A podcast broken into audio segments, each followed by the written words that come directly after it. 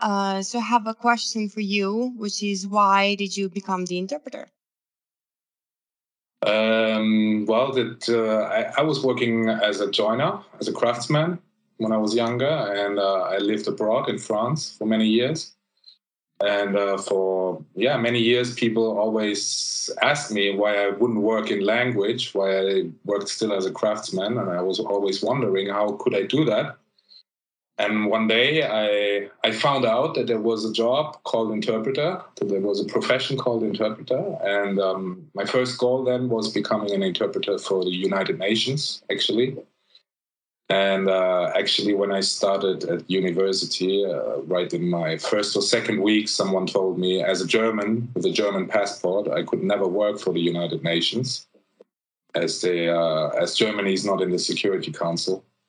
So uh, there you go. I started my studies and um, I was already in it and I liked it from the beginning. But my first goal was obsolete then.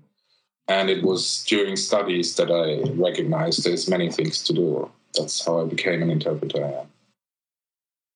And you? Um, story. How, how, how, did you start at Interprefy? It's uh, it's quite young as a company, I reckon, no? It is. I joined five and a half years ago, and uh, my friend actually introduced me to my boss. Um, and um, I have been scheduled in interview. Um, so during the interview, I was explained a little bit more because I didn't know a lot about the company and how the model works. Um, it sounded interesting to me. I passed the interview and I was offered to work as a remote support half time. Um, so that was going well. And after approximately six months, um, I got a promotion as a full time remote support at the time. Uh, and then during the couple of next months, I progressed to project manager position. Okay, so do you have to travel a lot for your for your job? We used to travel a lot uh, before the pandemic happened. Uh, then the whole market, as you probably know, switched to online uh, meetings and conferences and everything. But slowly, the hybrids are coming back. So we're seeing more travel and more clients interested in doing uh, the solution. Because that's that's really an interesting question for me, as I as I worked quite a lot with you guys, and I think I spoke to you quite a lot during sound checks. Um, I was always wondering: Are you on site or are you sitting somewhere else? Uh, yeah, that, that would be the question because sometimes I, I mean we can go into topic here. Sometimes i also have questions to people on site for example in sports events who will be the player on the podium. And uh, quite often you or someone can tell me but there are other instances where people say I, I can't tell you. I don't have a contact. So i'm wondering are you actually on site or remote? But it's both um, so for these particular events that we did, I was remote and uh, there was usually a focal point from the client that was on site. So it was communication between them and the venue and the media manager and everyone to send information to me so we can send information to you guys. That's usually how it works. So it's not always that easy for you. Exactly. What what excites you? What exci- excites you about your role as a as a project manager? Um. Well, again, first of all, it's challenge because you have many focal points. You have the AV company that you have to, and sometimes AV companies are even split into two or three different teams. So you have to communicate with them. You have to communicate with the venue media manager for this again, and then you have a focal point from the client itself um, who is not even involved in the technical aspect of the competition, but still it has to go through them to get more information. So it's always a challenge to gather all the focal points and to gather all the information that everyone is going to need. Mm, I imagine that. So question for you, and I'm gonna wing this one. uh, so, how does preparation for the conference looks on your end as the interpreter? because there are no preparation materials. So I'm just wondering, how does it look? Yeah, well, as today we're speaking mainly about sports events. Um, you're right. There's not so much preparation material, but uh, on the other side, there's a lot actually. If you like, let's let's say football. We worked uh, mostly on football press conferences. Um, if you're into the sport, if you like the sport, you are already kind of prepared because you know the players, you know the teams, you know how they perform perform during recent times and so on. Um, on the other hand, you're, you're absolutely right with your question because, um, for example, I'm always asking press officers. That was what, why my prior question was so important to me. I'm always asking, is there some last minute information that I didn't get from the press? Because, uh, for example, tonight we work on a football match, and this afternoon they had the last training, the last practice before the match and their striker or some some important player injured got injured during the practice and can't play tonight, which probably I still don't know from the press. So yeah, it's not always that easy. And also, second point about preparation is um, I find it very different. Both day, if you're working on football, you know that um, you're working two days mostly. It's always match day minus one and match day and I find it very different and also quite exciting from from my professional point of view. Those two conferences are quite different because on the first day they're talking about what's coming up, and journalists might ask any question, even non football related. Whereas the second press conference, the second day, they're only talking about the match which just happened. And uh, so, first of all, to answer your question, to prepare, you have to watch the match, of course. and then you can't prepare because you don't know what's happening in the match. So you really have to be awake and aware and follow the match. Yeah. Okay, that's interesting. Very yeah. interesting. Yeah, because um, you know um, you, you don't even know. It's always like that as an interpreter, um, not only in sports. Um, you never know how the person, how the speaker that you're going to translate also on an emotional level how this person is feeling you know? If a, if a team uh, just uh, suffered a huge defeat uh, there's big chances that the coach will be quite angry at the press conference. You, know, you, you can't really prepare to that. Do you have the same problem let's say? Do you do you have to prepare like that too or? sort of but different kind of problems. So for me, for example, the problem comes especially when you have a big tournament, it comes from not knowing the languages. Mm. Um, so even when the match is over and all the games during the day are done, you're not done because you have to update what's coming next to prepare for that. And I guess that for you, um, you're also on the standby to see who wins, to know if you're going to be assigned for the next conference or not. And that's also something that I'm really curious. Um, how does that work on your end? Does that mean that you're booked throughout the month on a standby and uh, you have to be available, or how does it work? Well, let's take uh, let's take uh, one of the freshest experiences uh, last uh, last year's Euro, um, which should have taken place in 2020 but because of the pandemic, it only took place last year. And we did that with Interprefy. Um, so I was, yeah, I, I, don't know if you can say I was booked. Yeah, I, I was booked for German, French, and English. And uh, then I have, uh, of course, in the group stage, you know, Germany is playing against uh, these three teams on these three dates. Uh, France is playing these three teams on these exactly. three dates. But afterwards, it's just like you said, afterwards, from the round of 16 on, um, yeah, it's, it's, kind of like uh, my last answer or to the last question. It's uh, you always have to be on your toes and always have to be uh, keep keep uh, keep yourself updated and, and follow the schedule. And um, yeah, for last Euro, so I was booked for one month without really knowing when I would be working. Exactly. Yeah, but yeah, still okay. I mean, it's it's part of my part of my job. There's also other clients who are asking last minute, you know, two days before conference, oh, can you please come? And yeah. But it's still it's sort of different because it's a different experience when you're doing the press conferences and when you're doing the normal meetings um, with a client.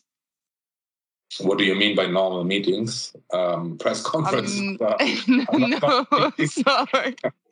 no, I didn't mean it like that. I meant when you have a schedule from nine to five and you have a meeting, well, or the all the participants yeah. are okay. But then also, this is completely different. Also relating uh, again to the last two questions um, when I work, for example, last week I worked for a company for the Works Council, and it is like you said from nine to five. But I also got two weeks before before the mission. I got preparation material about the company, about the Works Council, about what they are going to, to talk about, and so on and so on. So when I arrived there, I, I knew almost about what they would talk uh, um, about what they uh, would be talking afterwards. So. Okay. And which one is easier for you? Uh, because when you have press conferences, usually usually they're short, but you have no preparation material. You can only watch the match or um, follow who is going to be the lineup. Uh, but when you do the meeting, it's a lot longer, but you have the full preparation material. So which one is easier for you as the interpreter? Um, I wouldn't say easier, but for my personal preference, um, I, I, like I like football. I like sports. I like press conferences in general. Um, I know from back at university, um, from all my colleagues, from from all my fellow students, um, you know what consecutive interpretation is. Yes. Yeah. Um, so I can tell you that most interpreters prefer consecutive because they say it's not that stressing. Um, you have a little bit time to think about what you're going to say. Uh, if you're missing a word, you can still ask again. And at university already, I was one of the few who, pre- who prefer simultaneous. And that's the answer to your question. I prefer simultaneous in short bursts because it's uh, it's yeah, it's for me it's almost like I wouldn't say an action sport, but uh, you know, it's it's really high pressure action. You don't you don't. I mean, everyone makes mistakes. I wanted to say you're not allowed to make mistakes. Everyone makes mistakes, but you at least you can't think too much about what you're doing. You're just you're just acting and you're just uh, in the thing. And I really like that a lot about it. Plus, working with Interprefy and um, doing the remote conferences um, honestly, I really appreciate because I travel a lot for my work.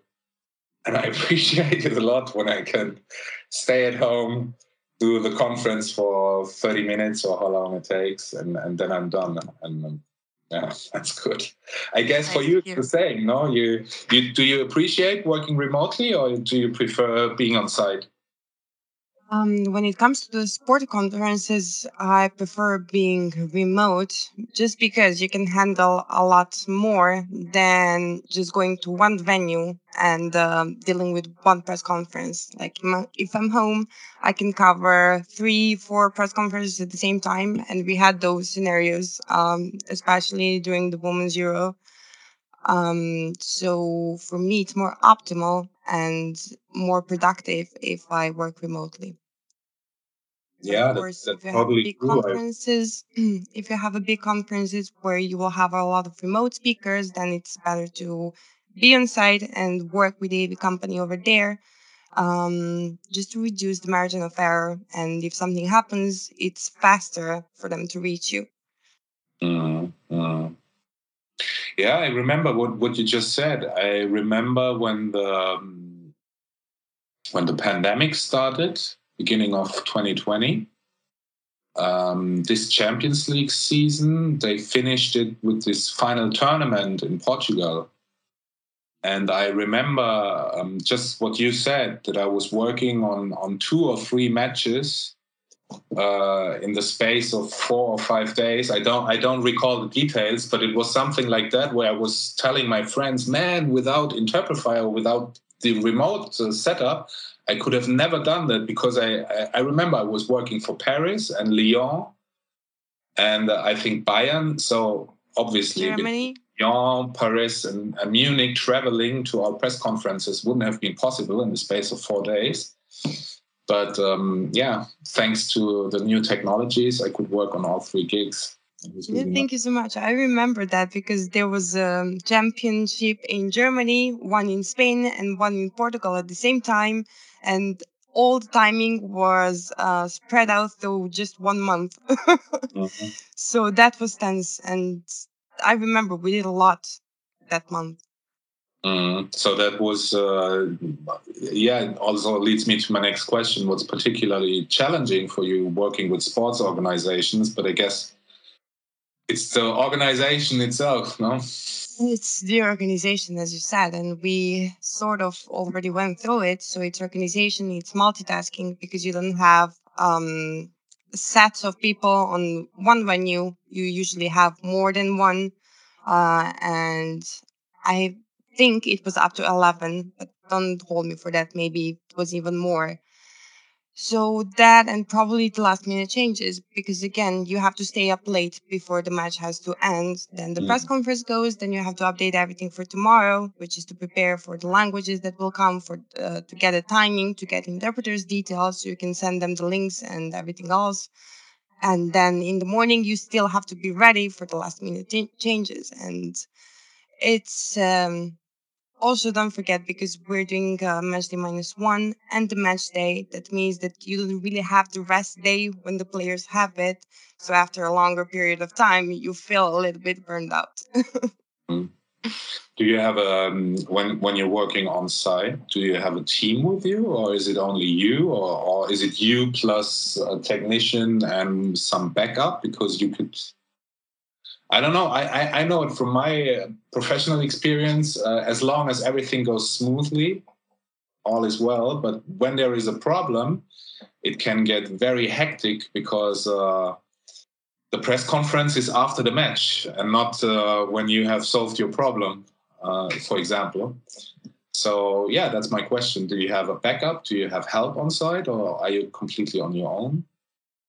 Uh, so you do have people who are on site, um, and we, I would say, in 100 percent of cases, uh, asks uh, for the backup equipment.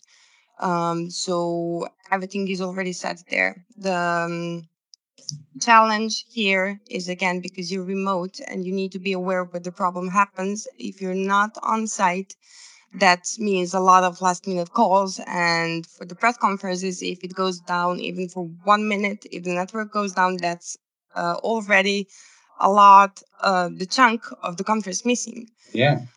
Um, so yeah, so that's you... my question actually, because I imagine in those moments, let's say there is a there is a yeah a break of, of 30 seconds or one minute it must be very stressing for you, you know it is. That's, it that's always is. Do you have a backup in those moments? Uh, they do have a backup. um, how do you say it? Uh, again, the problem comes from the on-site team, so the people who are there realizing that there is a problem because the solution is online. Um, if they don't have uh, online stream or something like that, it's really difficult for them to notice. And again, if you see that something is wrong, because we always have remote support team, that's one of um, that's the part of the question that you asked. Do we have a backup team or something? We do have, and they tell me or I know something's wrong, you're already losing time by calling people on site and telling them there is a problem, yeah, we need a backup. Exactly. Uh, especially when the conference has already started. It's so stressing. I, I know, fortunately, I, I didn't have too many problems in the past. Um, one, yeah, not very much. But yeah, as I'm saying, when there's a problem and the conference is already already going on, it's it's even to work to to do my job to interpret and write at the same time or, or tell someone hey i have a problem um, i don't know the sound is too low or there's crackle or something like that it's it's really difficult it's really stressing now exactly another question um, just a personal question if you don't mind um, where are you from uh, i'm from serbia originally serbia. Mm-hmm. I live in Novi Sad. Yes. And and now you live in Switzerland because Interprefy is based in Switzerland, no? Uh, Interprefy as a company is based in Switzerland, but I work remotely. Okay, so you're still in Switzerland. Exactly, and we have a team spread throughout the world to cover the time zones. Um, so there's a lot of people who are actually working remotely. Uh, that can be really challenging to the time zones. Huh? And you It have can. to work late night, and you have to stay up, and other people go to bed or do something. It can. I had a trip to Jakarta um, one month ago, and um, the time difference between there and uh, the office that's in Zurich, that was a challenge as well. How much is it? Eight hours? um, it was seven hours because we switched. Um, Uh, so Indonesia switched to the summertime exactly. I think they switch time too in Indonesia. I think so because I noticed um, from March to October when it was for the second time that there's one hour difference. Maybe that's because we switch times, or maybe they switch times. I'm not sure. Because because I always thought it's more or less a European thing to change to switch summertime and, and normal time. Don't don't hold my word for it. I No, there was one hour missing. uh, just just for curiosity. Just curious. Yeah, oh, okay. So um, yeah, one one last question maybe. If you if you could tell me one thing that I probably don't know about your job, what would it be? I think I, I asked quite a few things. um, so the one thing for you as an interpreter is that we are trying our best. we are always, even if the sound is not coming in the way that you would like, we always contact the person on site. We always tell them um, what to improve, how to improve. We guide them, but sometimes it's too last minute. Sometimes they're not willing to assist. So it depends, but we're trying to get all the information and everything else that you need for the for the press conferences.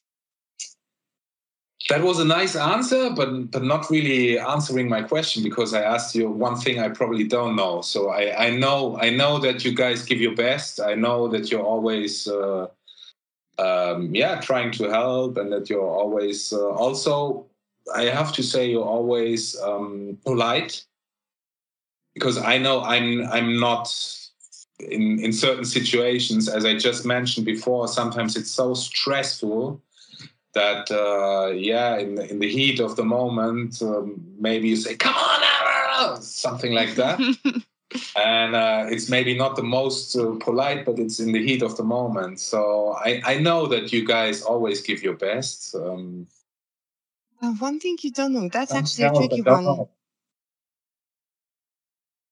So one thing that maybe you don't know is that there's a lot of happening in the background, even though it's sort of appl- uh, applied. So it's not just the preparation, like one hour before the press conference starts.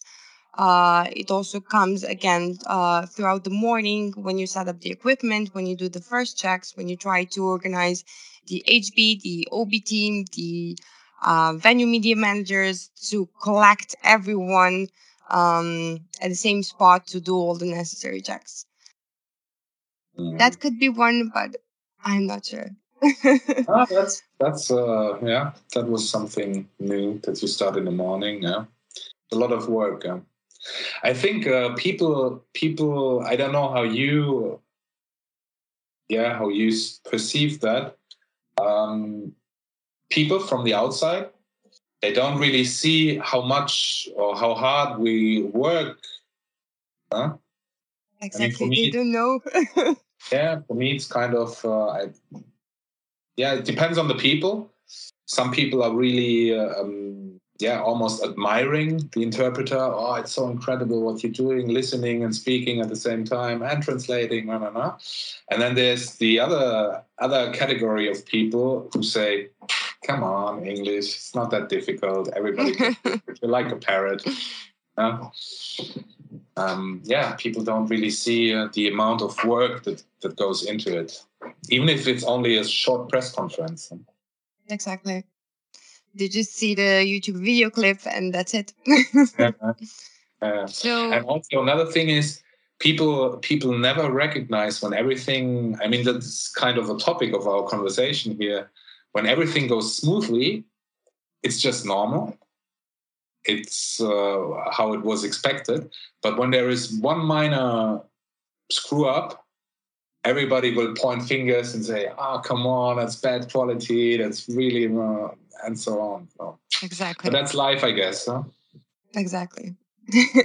so the same question goes for you. So if you could tell me one thing that I don't know about your job, what would it be? Well, adding to what I just said uh, about uh, the perception of, of people outside of our business, I have one fun fact um, that I'd like to share a lot with people. Actually, the WHO, the World Health Organization, made a study. Oh, I was still at university when they made the study, um, 15, 20 years ago. And actually, they um, made a list of professions which are the most um, which give the biggest strain on the cognitive apparatus um, which are yeah difficult on a cognitive level. And um, i can tell you first one is not interpreter. What do you think is the first one on this list? The most difficult job on a cognitive level in the world. Um maybe doctors? No Many people say that. Um, no, the, the number one is astronaut slash uh, okay. uh, jet jet fighter pilot. That was my second, second guess. one, second one is uh, air traffic controller, which is really tough also as a job. And the third one is already a simultaneous interpreter. Huh? That's impressive. Yeah. So, yeah, as I said, adding adding to my last answer. Um, when everything goes well, it seems so nice, and ah, he speaks so well, and uh, and it's so cool. But um, yeah, it's definitely a really demanding job.